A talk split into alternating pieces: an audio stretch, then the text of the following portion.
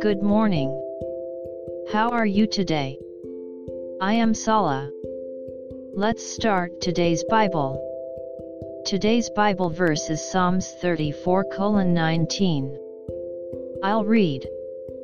Many are the afflictions of the righteous, but the Lord delivers him out of them all. Amen. This is the song David sang when he posed as a madman for a means of escape. David believed in God and received his anointing, but he had to suffer a lot. But by believing in God completely, he was deliver everything and his path as king was opened. If it is God's will, there is no dream that cannot come true. May we follow the Lord's path straight ahead today as well.